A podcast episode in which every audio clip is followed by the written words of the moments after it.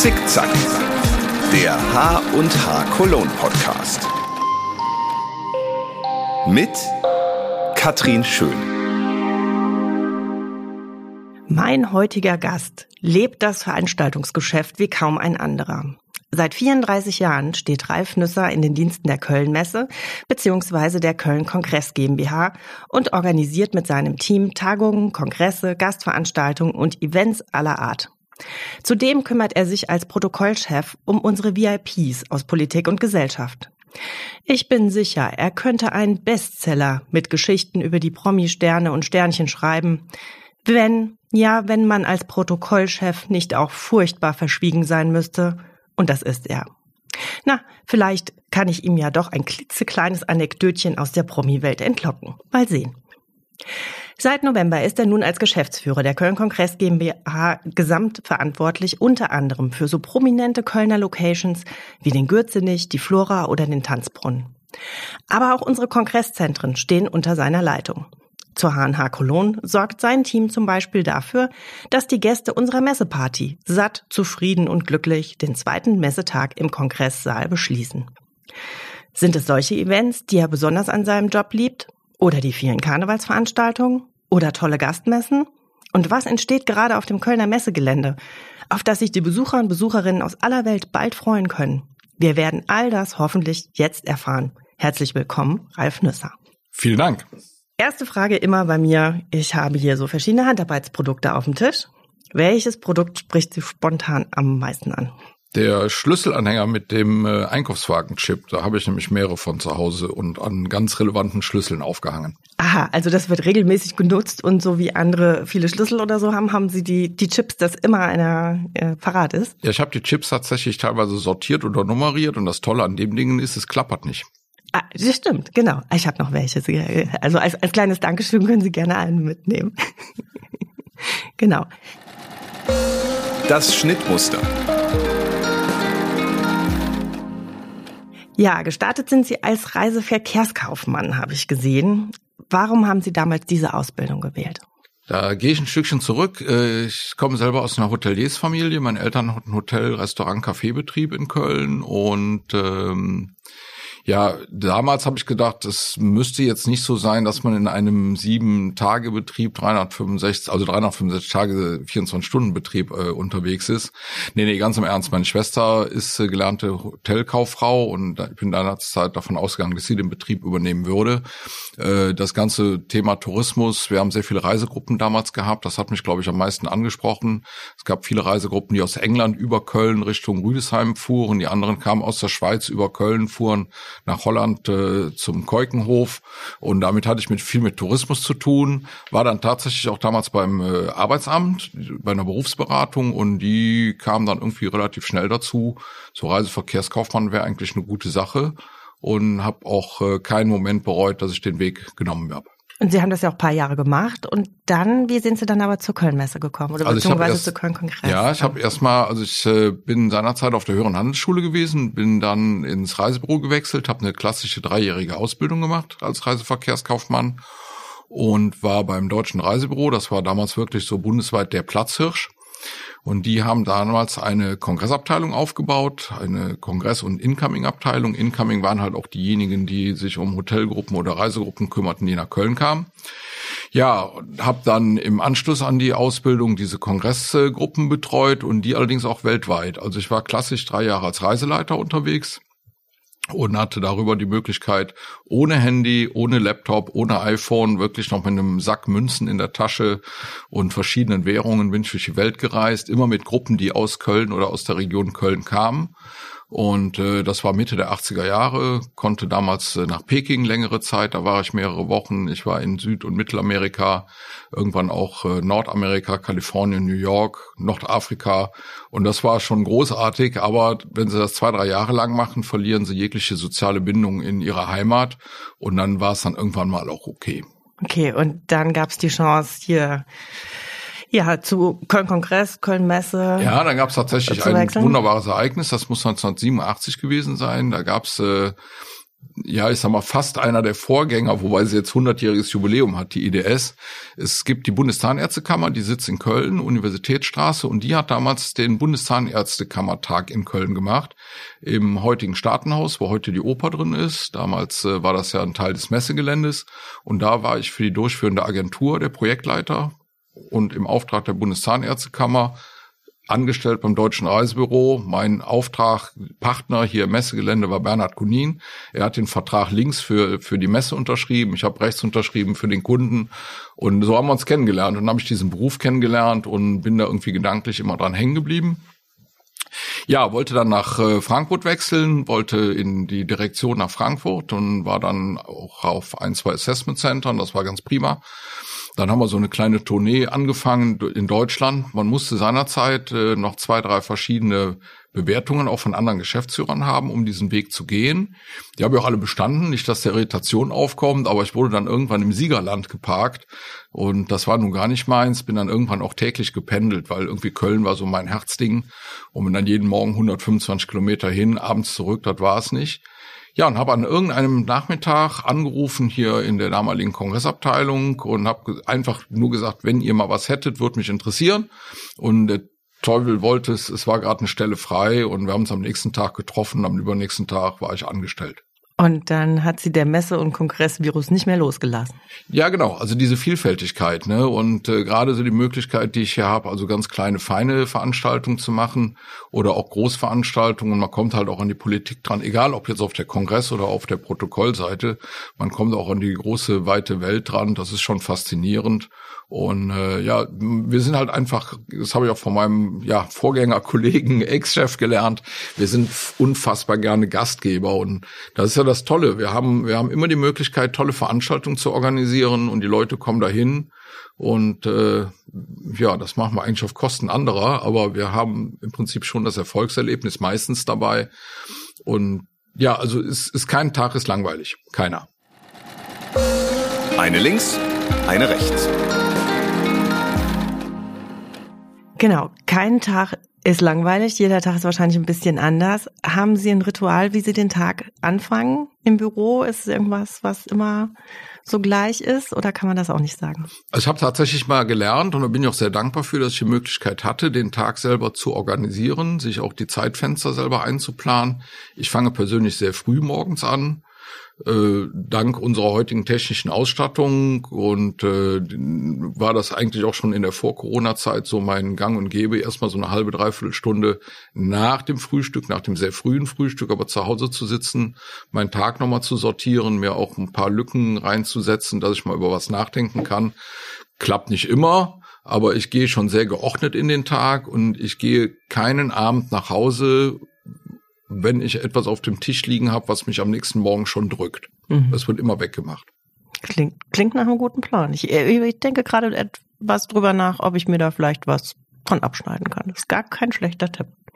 Jetzt sind Sie ja in der Doppelfunktion als Geschäftsführer ähm, äh, äh, Köln-Kongress und auch Leiter Protokoll. Wie unterscheiden sich denn die Aufgaben und machen Sie irgendwas lieber?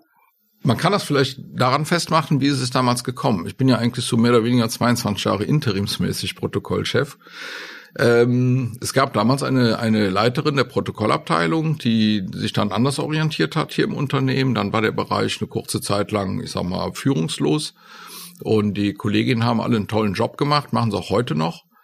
Viele davon sind auch noch da. Wir haben viele ganz langjährige Mitarbeiterinnen da. Der Unterschied war einfach, der Kongressbereich hat für die Hardware gesorgt, das heißt, wir haben für den richtigen Ton, das richtige Licht, die richtige Bestuhlung gesorgt. Und die Protokollabteilung war halt diejenigen, die zu diesen Anlässen eingeladen haben. Was wir aber damals nicht verstanden haben, warum wir an irgendeinem Nachmittag viermal ändern mussten, ob jetzt der Haupttisch acht, zwölf, sechs, sieben oder sonst wie viele Plätze hatten, das haben wir nie verstanden. Und da gab es auch Reibepunkte drüber, weil wir immer gesagt haben, das kann man sich doch vorher überlegen. Wenn man die andere Seite aber dann kennenlernt, die Protokollseite, dann kennt man halt die Notwendigkeit. Da ist es halt plötzlich so, dass der oder die Fachbeiratsvorsitzende sagt, ich komme doch in Begleitung und dann entscheidet sich die Geschäftsführung vielleicht auch, dann zu sagen, ja, dann kommen wir halt auch in Begleitung und dann ist da eine Dynamik drin. Und das führt halt dazu oder kurzfristige Absagen, dass oder jemand, der einfach top wichtig ist, aber einfach vergessen hat, sich anzumelden. Ja. So, dann taucht er halt auf und sagt, wir sehen uns heute Abend und dann müssen sie das halt organisieren. Und das ist eine Sache, die wir als Kongressbereich oder als Saaleinrichter damals nicht verstanden haben, als Protokoll aber gleichwohl. Und genau die Verzahnung ist eigentlich das, was es ausmacht ich hoffe und glaube, mir ist es in vielen Jahren gelungen, die beiden Mannschaften zusammen an einen Tisch zu kriegen und Dinge gemeinsam zu erarbeiten. Mhm. Da gehört übrigens die Eventabteilung der Kölnmesse ja auch zu. Mhm. Also auch da gibt's ja Schnittstellen zu, Messemanagement und dergleichen mehr, Presse, also Menschen an einen Tisch zu bekommen, um das auszuarbeiten, was letztendlich für die Gäste das Beste ist. Jetzt sind Sie ja seit November alleiniger Geschäftsführer. Sie sind sehr lange dabei. Ähm Trotzdem hatten Sie jetzt nochmal Respekt vor der Aufgabe? Ja, absolut. Also ich habe 33 Jahre mit Bernhard Collin zusammengearbeitet, habe auch viel von ihm gelernt. Wir haben auch, äh, ich glaube, am Schluss haben wir irgendwie zu 98 Prozent die gleichen Gedanken gehabt oder so. Das ging auch teilweise wirklich äh, die sprachlose Kommunikation. Nein, ich habe da sehr großen Respekt vor. Es ist ja nun eine wirklich große Aufgabe, wenn man sich ein bisschen zurückerinnert. Die Kölnmesse Ausstellungen war ja für die Gastmessen zuständig die letzten Jahre. Da kam ja erstmal die Aufgabe von Frau Ort über mich, übergangsmäßig auf mich zu. Bernhard Kunin hatte dreimal seinen Vertrag schon verlängert. Dann haben wir die Unternehmen verschmolzen und äh, jetzt sind halt mit Flora, Tanzbrunnen, Kongresszentrum Gürzenich. Äh, wir haben ja auch ein Portfolio im Sommerschwerpunkt Kongresse, äh, Konzerte, auch die Rahmenveranstaltung zu den Messen und dergleichen mehr. Und jetzt natürlich auch die, die anstehende Vermarktung vom Convex. Aber bin ja auch nicht ganz alleine. Ab 1. April habe ich eine Prokuristin an meiner Seite und die wird den Schwerpunkt Vertrieb, Kommunikation, Betrieb des Konvex innehaben und ich werde mich im Schwerpunkt um die Gastmessen kümmern.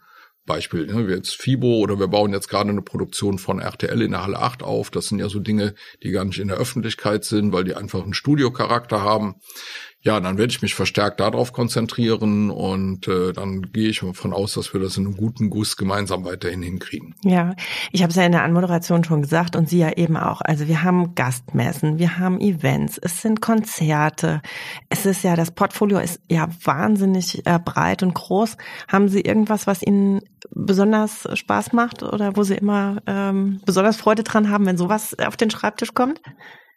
Ich glaube, es ist der Blumenstrauß. Also wenn ich nur den Jahreszyklus sehe, ja, ich mache kein Hehl draus. Ich habe viel Spaß an Karneval, aber genauso am Kneipenkarneval wie auch äh, an der Proklamation im Gürzenich. Ich äh, habe jetzt plötzlich ganz neue Einblicke, die ich vorher nicht hatte in der Lit Cologne. Ich habe mir zwei, drei, zwei, drei äh, Ereignisse im Rahmen der Lit Cologne angeguckt. Da kriegt man nochmal neue Aspekte. Es gibt tolle Open-Air-Konzerte da bin ich auch sehr froh, dass unser Till Stolpe an meiner Seite ist, weil der ist wirklich der Fachmann für alles, was mit Konzerten zu tun hat. Ja, ich stehe schon mit staunenden Augen da, wenn 10, 12.000 Menschen zu einem Rosenstolz-Konzert kommen wir haben letztes Jahr im Sommer hatten wir Gianna Nannini hier, ist ja nur wirklich so die, die in Anführungszeichen alte Rockröhre. Und wir hatten gerade einen Verbandsgeschäftsführer hier in Köln auch und haben dann mit dem ganz spontan, haben wir noch einen Winzer getroffen. Und nachher war der Winzer mit seiner Frau da, der brachte drei Flaschen Wein mit, der Verbandsgeschäftsführer war da, Gianna Nannini, wir und dann standen wir zusammen und hatten total spontan einen mega scharfen Abend da. Das war großartig. Aber auch Messeeröffnungen haben einen Spannungsbogen der große Unterschied nochmal Kongressprotokoll beim Kongress oder bei der Gastmesse ist das so, dass der Externe uns ja seine Wünsche vorgibt. Wir versuchen, die rauszufiltern und bestens für ihn umzusetzen. Aber er ist letztendlich derjenige, der verantwortlich ist für das, was da geschieht. Bei den Protokollveranstaltungen liegt die Last auf unseren Schultern. Und äh, ich erinnere mich gut und gerne an die Anreise der Bundeskanzlerin im Rahmen der Gamescom. Das war eine ganz große Nummer. Äh, wir hatten seinerzeit aber auch bei der Wiedereröffnung im Gürzenich, das lange her, hatten wir auch den Bundespräsidenten da. Ich äh, hoffe, dass wir jetzt auch in Kürze den Bundeskanzler wieder im Haus haben, der hoffentlich äh, beim Deutschen Städtetag zugegen sein wird. Und äh, für mich ein absolutes Highlight war bei einer Anuga mal, da hatten die spanischen Aussteller das seinerzeit spanische Kronprinzenpaar eingeladen. Und das war für mich persönlich das Ereignis überhaupt. Das war in der protokollarischen Hinsicht das allergrößte. Aber die Spanier waren Gastgeber, wir waren hier Umsetzer, konnten aber mit dem Team vom spanischen Königshaus das abwickeln und sind am Schluss mit der Fahrzeugkolonne zum Flughafen, ja, zum Flughafen geflogen eigentlich. War auch ganz großartig. Emotional noch dazu zwei Großereignisse, Evangelischer Kirchentag und, äh, und äh, Weltjugendtag, wo also die ganze Welt auch nach Köln gekommen ist und Heiner Beetz ist ja auch nicht unbekannt bei uns als Gebäudemanagement und ist auch ähnlich kräftig wie ich. Wir zwei saßen auf zwei Mopeds und sind damit durch die Gegend gefahren, weil wir gar nicht durchkamen durch die, durch die ganzen Menschenmassen anders und hatten dann tatsächlich auch zwei Handicapped hinten drauf sitzen, die von A nach B mussten und äh, das war echt ergreifend. Also und diese Bandbreite zwischen zwischen Karneval und Klamauk und Comedy und stillen Momenten. Ich habe gerade jetzt die Tage in, in, im Rahmen der Lit Cologne einen Inklusionsvortrag äh, mitbekommen. Da muss man sagen, da läuft es kalt den Rücken runter. Und dann ist man dankbar, dass man das alles mitnehmen darf. Hm. Wenn jetzt so der Bundeskanzler kommt, wann fängt man da an zu planen? Wann ruft da sozusagen der Stab äh, des Kanzleramts an. Und ähm, ich denke mal, gibt es ja wahrscheinlich so viel im Hintergrund abzuklopfen, was man ja äh, als Außenstehender gar nicht äh, auf dem Schirm hat. Ne? Also wenn wir vier bis sechs Monate vorher die verbindliche Zusage haben, es dauert immer sehr lange, bis wir die Zusagen haben. Das betrifft übrigens auch Ministerien wenn wir die Zusagen haben, vier, sechs Monate vorher, dann geht man schon in Detailabsprachen rein. Dann werden ja Teilnehmerkreise abgestimmt, Abläufe abgestimmt. Das geht nachher pyramidenartig immer weiter. Aber auch die, wenn ich so sagen darf, Kolleginnen und Kollegen auf der Seite sind absolut hochprofessionell und äh, man kennt sich viele Jahre untereinander. Man weiß auch, wem man vertrauen kann. Und äh, auch da ist das Schöne, der Handschlag gilt und das gesprochene Wort gilt. Ja, und wie ist so, hat sich, hat sich Ihre Einstellung so im Laufe der Jahre zu, ich sag mal, den Großkopferten, wie man sagt, oder zu Promis oder sowas irgendwie äh, geändert? Oder war es schon immer normal für Sie, wenn Sie sagen, Sie trinken jetzt hier mit der Gianna Nannini ein Gläschen Wein? Ist die, denkt man da noch, oh, das ist der Popstar oder ist die letztendlich, ist da jeder Gast für Sie gleich oder jeder Promi auch für Sie gleich? Also ich glaube, das muss man unterscheiden zwischen die zwischen der äh, bildenden Kunst äh, in dem Bereich. Die sind genauso Dienstleister wie wir. Die haben bestimmte Talente, die sie nutzen und vermarkten das bestmöglich. Und letztendlich, äh, wenn mal das Scheinwerferlicht aus, sind das auch ganz wirklich normale Menschen.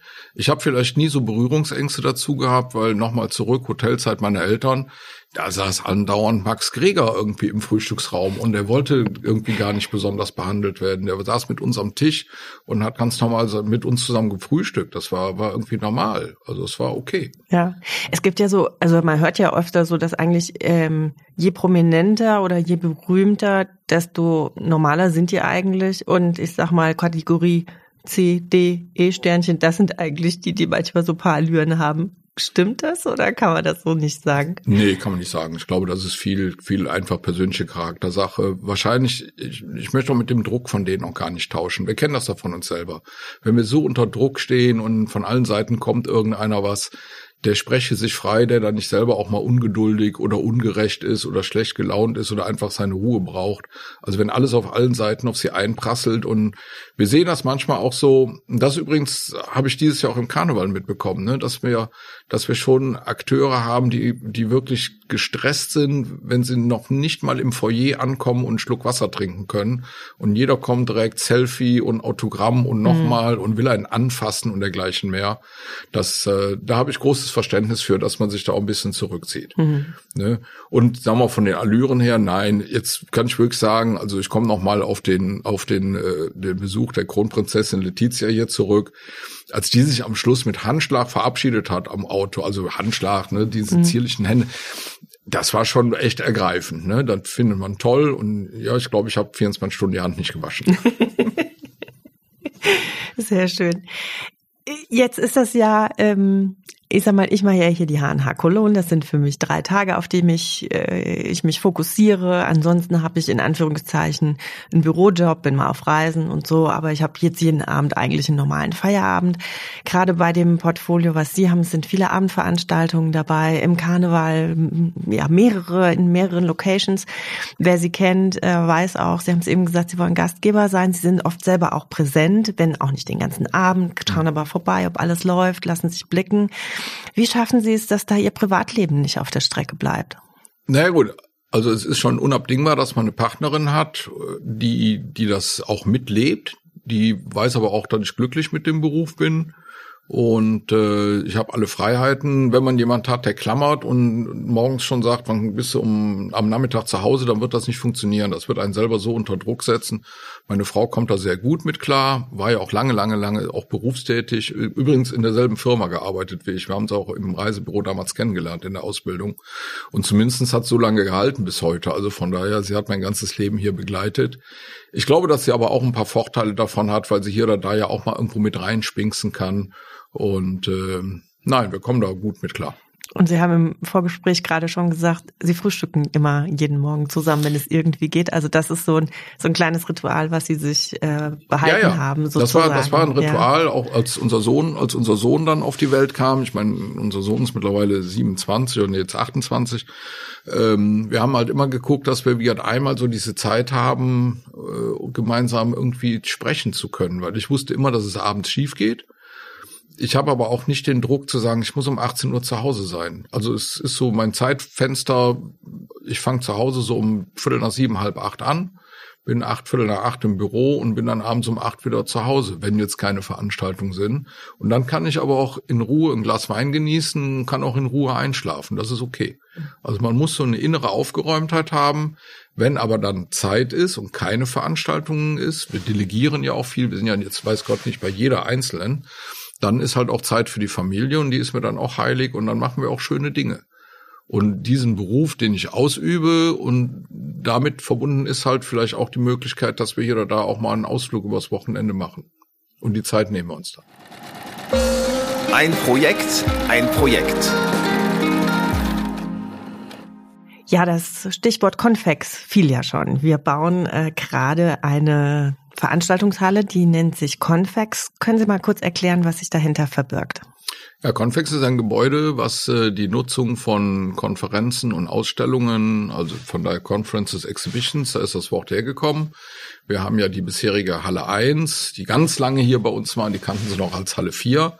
Die ist ja runtergebaut worden, da entsteht jetzt ein neues Gebäude unten mit einer Halle, die in drei Sektionen teilbar ist, für Konferenzen äh, bis 5000, 6000 Personen. Wir haben erfreulicherweise für Herbst 24 auch schon feste Buchungen drin. Und das sind äh, eine Veranstaltungsstätte, die wir bisher in Köln einfach nicht hatten. In damaligen Zeiten ein bisschen Ersatz äh, war das Staatenhaus unten, die alte Halle 6, 7, 8, unten am Rhein gelegen, wo jetzt die Oper drin ist. Da hatten wir halt die Möglichkeit, mal Veranstaltungen bis 3200 Personen unterzubringen. Mit der Nutzungsänderung ist das weggefallen. Köln brauchte so eine Halle. Und äh, wir sehen ja jetzt schon wieder die Reaktionen, also im vierten Quartal 24, wenn wir dank der Bauabteilung und der allen fleißig Beteiligten da auch an den Start gehen. Wir sind sehr zuversichtlich, dass wir auch mit einer gewissen Vorlaufzeit das alles gut hinkriegen. Dann haben wir für 24 bedeutende Veranstaltungen für Köln schon gewonnen und für 25 einen riesengroßen Medizinerkongress. Den hätten wir sonst nie nach Köln bekommen. Und das ist eine der Hauptaufgaben. Ja, das heißt, jetzt sage ich mal für einen Außenstehenden, äh, der da unser Geschäft nicht so gut kennt, der könnte sagen, naja, Hallen habt ihr doch genug. Wenn für 3000 Leute, dann ne, teilt mal einfach ein Stück von der Halle ab und dann kann man doch da prima einen Kongress drin machen. Also was ist der Vorteil jetzt von dem neuen Gebäude? Was ist da anders als äh, zu unseren anderen äh, Möglichkeiten? Also die eigentliche Messehalle ist richtig, da kann man Parteitage drin machen, wo man alles drin aufbaut. Das Convex hat außer dieser Erdgeschosshalle, die wir teilen können, noch 22 hochwertig ausgestattete Konferenzräume in allen möglichen Größenordnungen. Die werden auch, wir hatten Vollausstattung bekommen mit Lichtton, audiovisuellen Einrichtungen, einem sehr hohen Wohlfühlstandard auch und äh, die Kombination ist es halt. Ne? Ansonsten wäre es einfach, wenn es nur eine Halle wäre, wäre es zu wenig. Mhm. Aber was man auch sagen muss, und das ist auch schon einer der Gründe gewesen, wir haben also einen Wettbewerb gewonnen gegen zwei andere Städte, absoluter Standortvorteil, direkt die ICE-Haltestelle vor der Tür. Ja, also wir liegen ja mitten in der Stadt. Das ist ja, sowieso für viele ein großes Vorteil. Klar. Ne? Also, also einmal die Anbindung ja. direkt in die Stadt rüber, über die Hohenzollernbrücke. Das ganze Thema Deutz entwickelt sich ja großartig hier. Wer die alte Messe-City oder die neue Messe-City gegen das alte Barmer Viertel kennt, der sieht, was sich da getan hat. Und wie direkt die ICE-Haltestelle davor. Sie können heute in dem Convex sitzen, kriegen eine App von der Bahn, dass in sieben Minuten eine Intercity kommt, dann gehen sie runter und dann sitzen sie pünktlich im Zug. Und das ist schon wirklich, äh, ich fast schon einmalig in, in diesem Land, ja. Ja. Sie haben jetzt gesagt, so ein großes Highlight äh, blitzt schon sozusagen durch mit diesem großen äh, Ärztekongress, der da angeht. So ähm, wissen wir schon, was die erste Veranstaltung sein wird oder kommt das noch ein bisschen, also so, Sie haben gesagt, für, für den Herbst sind ein paar Sachen schon gebucht, also aber so genau wann der Startschuss ist, wissen wir das schon? Also wir vermarkten aktiv ab dem 1. Oktober, haben aber ein paar Monate Vorlaufzeit, wo wir Soft-Opening-Phasen machen werden was wir machen oder was wir sagen können, was wir kommunizieren können. Wir haben im November den ÜFI-Weltkongress. Die Kölnmesse ist ja selber Mitglied der ÜFI. Und äh, wir haben den ÜFI-Weltkongress nach Köln gewonnen. Großartig. Wir werden der ganzen Welt zeigen, was wir hier machen können. Genau, der ÜFI müssen wir nochmal erklären, ist quasi der, der Verband aller Messegesellschaften, genau, kann man ja, sagen. Ja, ja. das ist mhm. der Weltverband.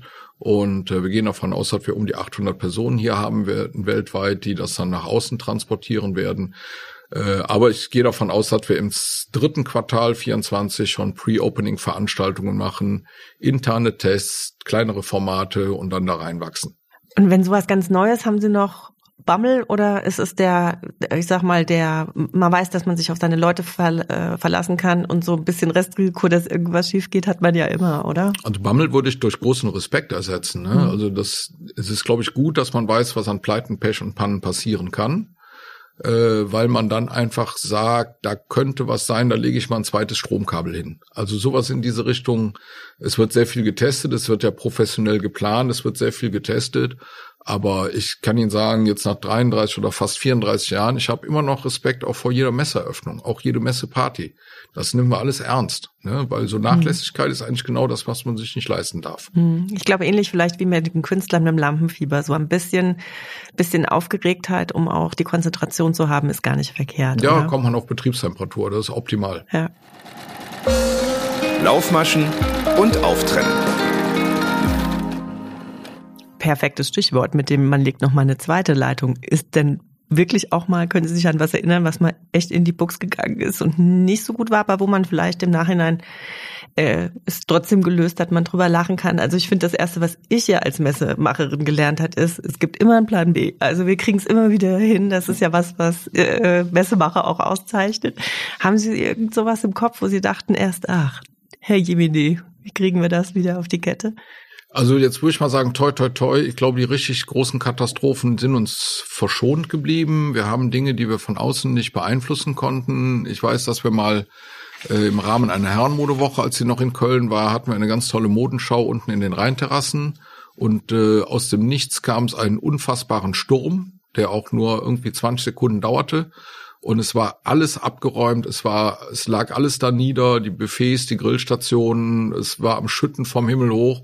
Man sah wirklich eine schwarze Wolke über den Rhein ziehen und da ging nichts mehr und die war aber auch so schnell weg, wie sie gekommen ist, wie so ein Mini, Mini-Taifun. Und äh, ja, da haben wir einfach alle angepackt, inklusive der Gäste. Und es wurde alles trocken gewischt und gemacht und getan und neue Burger auf den Grill. Und das waren aber Dinge, die man nicht wusste. Äh, heute gibt's mehr Wettervorhersagen, da guckt man mhm. dann näher rein und das erklärt so ein bisschen. Alles, was sie erleben, bleibt irgendwo im Gehirn haften und dann sagt man, das könnte da und da passieren.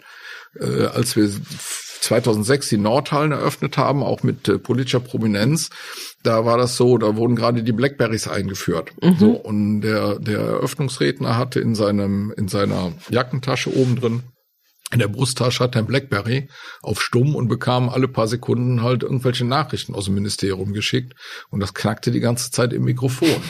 Ja, und man, man hat dann eigentlich direkt analysiert, was es ist und der Ministerpräsident guckte mich auch ein bisschen verstört an, weil ich bin zu ihm hoch und habe ihm dann während der Live-Veranstaltung das Blackberry aus der Jackentasche gezogen mit seinem Einverständnis und dann wusste auch er, woran es gelegen hat. Und das sind so kleine Dinge, die lernt man, die bleiben im Hinterkopf sie können stundenlang eine Generalprobe machen für eine Eröffnung und wenn dann einer vergisst, dann frische Batterien ins Mikrofon reinzutun, dann hat die Generalprobe super funktioniert, aber am nächsten Morgen ist das Mikrofon halt leer. Und das sind also Kleinigkeiten, die man einfach merkt und die man sich merkt, die man auch weitergibt als Tipps und einfach zu sagen, pass auch drauf auf, das könnte passieren. Manch einen mag das nerven am Anfang, aber wenn man selber nicht in die Falle tappt, dann ist es, glaube ich, ganz gut die H&H Cologne und ich. Ja, ich, äh, wie gesagt, Sie haben ja haben schon alles gesehen an Messen hier, äh, was es gibt. Haben Sie, ähm, was ist die HNH Cologne, unsere kleine feine Messe? Das ist ja, also wir haben wir haben mit der Anuga sehr große, mit der Möbelmesse große Messen, mit der Spucker Gafa. Und ich komme dann immer mit meiner einen Halle, mit meiner HNH Cologne. Ist das was, was Sie überhaupt noch wahrnehmen hier uns? Ja, ich gebe zu, ich habe die am Anfang belächelt, weil ich genau aus dieser Welt dieser großen Messen kam und dann kam die Handarbeit und Hobby und H&H und äh, dann habe ich mir das aber angeguckt und was ich bis heute größten Respekt vor habe, ist die Begeisterungsfähigkeit der Aussteller, Ausstellerinnen und der Besuchenden. Und äh, wir haben mal im Kristallsaal ganz am Anfang haben wir einen Ausstellerabend organisiert gemeinsam. Äh, das war anders als andere Ausstellerabende, weil jeder wollte da sein, jeder wollte rein, jeder drängte rein und jeder freute sich und hat ein bisschen, ich sag mal, auf das Konventionelle, was wir so protokollarisch kannten, gepfiffen, weil man wollte einfach Spaß haben und man war sehr selbstbewusst und hat gesagt, wir haben den ganzen Tag gearbeitet und jetzt wollen wir hier feiern und jetzt geht das hier los. Die Feierlust der Klientel finde ich großartig, aber ich finde es auch toll, wie viele Menschen sich dafür begeistern und äh, ich glaube, dass auch dieses Portfolio, wenn man sich das wirklich mal in Ruhe anguckt, was es da alles so gibt und wie vielen Menschen das auch vielleicht hilft, sich mal abzulenken, irgendwie auf neue Ideen zu kommen, finde ich schon enorm. Also ich finde es großartig und den, den Export auch ins Ausland, da ziehe ich echt den Hut vor. Hat aber, glaube ich, auch äh, mit ihrem persönlichen Engagement zu tun. Oh Gott. Doch. Vielen Dank. ja. Wie waren denn insgesamt so unsere äh, Events und Messen so jetzt in den letzten Monaten? Wir hatten ja wirklich eine harte Zeit. Die ganze Eventbranche hatte eine harte Zeit hinter sich. Ähm, jetzt haben Sie einen guten Überblick äh, durch Protokoll, durch äh, Köln-Kongress. Ähm, wie ist es denn denn so angelaufen gerade? Was würden Sie sagen? Also Fangen wir an im Frühjahr 20. Ich äh, war einer derjenigen, als äh, dieses Corona-Thema aufpoppte in China. Für mich war das weit weg. Dann habe ich mitbekommen, damals die ersten Aussagen oder die, die, die, die Aussteigenden und die Zweifel bei der Eisenbahnmesse und habe gesagt, das kann doch nicht sein, das kann uns hier nicht berühren. Und plötzlich war ja Schnitt. Wir hatten gerade noch Karneval hinter uns, ja. Wir machen um die 110 Veranstaltungen, wo alles lustig tralala war. Und dann war dieser Schnitt und plötzlich war dieser, dieser Lockdown und ich konnte die gar nicht begreifen. Ich muss mich heute manchmal noch kneifen, ob das überhaupt wirklich so stimmte. Weil mhm. mit einem Mal sah ich zu Hause, ich wohne am Heumarkt, gucke auf normal auf einen belebten Platz und da war keiner. Ja, und dann haben wir uns aber zusammengesetzt und haben uns aufgerafft und haben gesagt, wir müssen gucken, was wir an Formaten retten können. Und wir haben ein ganz großes Glück gehabt. Wir hatten damals den äh, Anfrage vom Rundfunkrat WDR die einfach in den Räumlichkeiten, wo sie waren, nicht tagen konnten aufgrund des Platzbedarfs. Und dann kamen die zu uns und wir hatten den Rat der Stadt Köln. Der Rat der Stadt Köln, der Ratssaal war auch eine Präsenzpflichtveranstaltung, musste aber Abstand haben. Und die beiden Formate waren im Kongresssaal und Gürzenich. Und das hat so eine Außenwirkung gehabt, weil darüber berichtet wurde, dass mit einem Mal von allen Ecken Anfragen auf uns kamen zur Notwendigkeit von Präsenzterminen. Hm, bei uns wurden Abiturklausuren Richtig. geschrieben so. und so. Und bei ja. uns wurden Abiturklausuren geschrieben. Wir hatten Parteitage, es waren Wahlveranstaltungen, die angestanden haben. Ähm, und wir hatten nachher eine Anfrage sogar von der Fernuni in Heidelberg, die ihren zentralen Prüfungen hier gemacht haben. Wir hatten Tausende von Prüflingen in der Halle 11.3 sitzen. Also die 11.3, die auch so eigentlich stinknormale Messehalle ist, die wurde dann für viele Wochen umgebaut und war Prüfzentrum. Wir hatten aber durch äh, durch die Nutzung Impfzentrum waren wir ja auch mhm. gefragt, ja, und dann kam immer mehr, und dann haben auch immer mehr sich rangetastet. Es gab dann Hybridformate, die haben auch ganz gut funktioniert. Wir haben es aber dann auch da geöffnet und haben darauf verzichtet, ein Studio hier festzubauen, sondern haben gesagt, wir transportieren auch die Technik in die anderen Häuser. Wir sind also auch mit unseren Technikfirmen zu anderen Häusern gefahren. Wir haben, wir haben Banken, Sparkassen, Versicherungen auch außerhalb vom Gelände geholfen und wir haben ganz viel klein-klein gemacht. Wir hatten halt einfach Tagungen, da haben vielleicht nur 20 Mann in einem riesigen Raum gesessen, aber auch die bekamen ihr Bagel, ihren Kaffee, ihren Imbiss, ihr Mineralwasser, alles drum und dran. Wir haben viel gelernt über Abstand und Respekt und äh, Hygiene. Ich hoffe, so ein bisschen bleibt auch davon halten, dass nicht jeder jeden immer anpatscht und so drängelt und so und dass das völlig in Ordnung ist, dass mal einer durch die Foyers läuft und die, und die Türklinke abwischt. Mhm. Naja, und da sind wir jedenfalls darauf eingestiegen. und haben dadurch äh, viele Formate auch neu gewonnen. Wir haben einige Formate aus äh, Hotels auch geholt oder geholt, die sind zu uns gekommen, weil sie nicht durchmischt sein wollten. Die wollten schon separat in einem Haus sein und jetzt nicht mit weiteren Interessengruppen vermischt sein.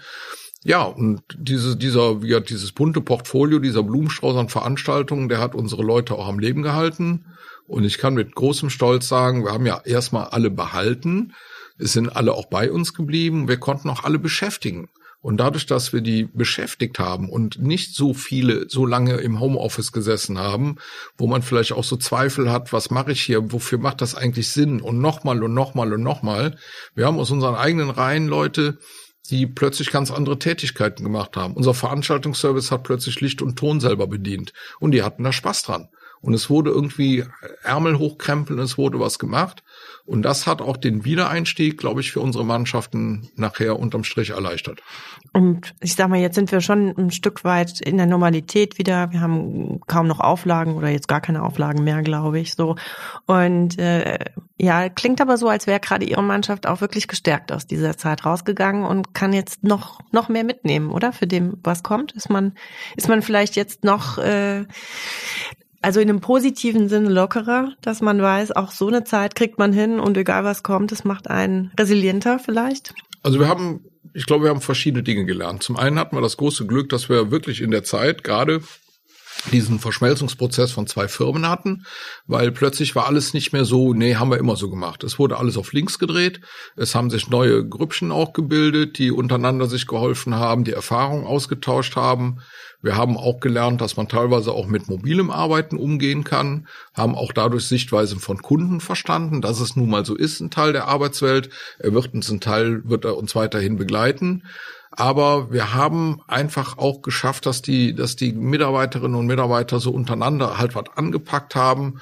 Und ja, und dann letztendlich, wenn man in dieser Branche arbeitet, sind Veranstaltungsabschlüsse Glücksgefühle. Mhm. Und wenn sie die jahrelang nicht haben, dann ist das in diesem Beruf ganz schrecklich. Mhm. Also von daher, sag ich mal, haben wir Glück im Unglück gehabt.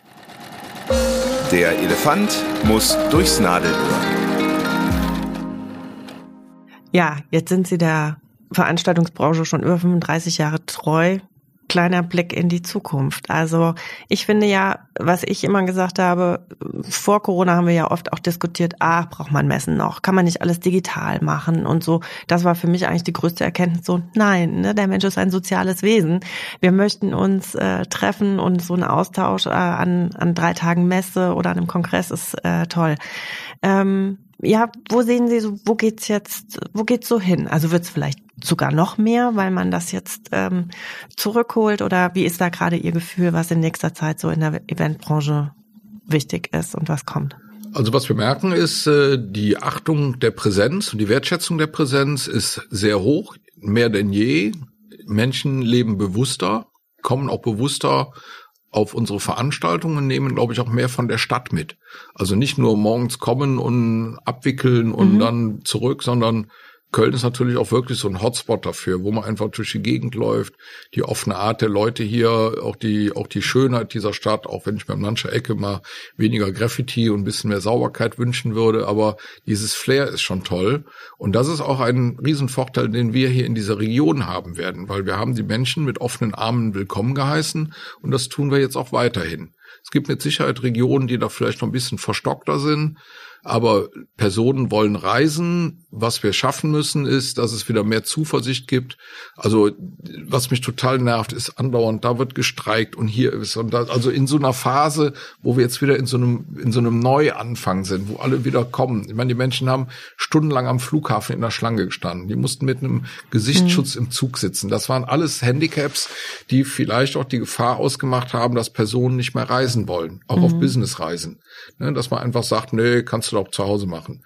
Und wenn man dann aber erlebt, da zu sein und sein Gegenüber zu sehen, und wir sehen bei vielen Veranstaltungen, zuletzt hatten wir einen Medizinerkongress drei Tage im Gürzenich, die haben sich alle umarmt und gesehen und waren happy und die Veranstaltung fing verspätet an, weil alle im Foyer standen und miteinander reden wollten.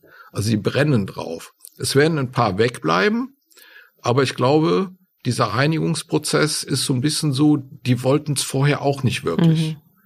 Wir haben das jetzt in der Karnevalzeit so ein bisschen erlebt. Ein paar sind weggeblieben, die auch vielleicht berechtigt, unberechtigt bisschen Sorge hatten. Aber es sind auch welche dabei, die vielleicht nie so richtig die Lust hatten.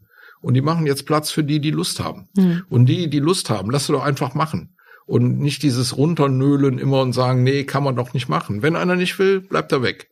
Aber lass wir doch einfach die Spaß haben, die hinwollen. Ja, spricht also für noch mehr Qualität quasi. Nicht so sehr vielleicht, vielleicht wird es bei der einen oder anderen Veranstaltung quantitativ bisschen weniger, aber die, ja, die da sind, haben ja, dann auch wirklich ja, äh, Spaß dran. Auf jeden Fall. Sehe ich auch so.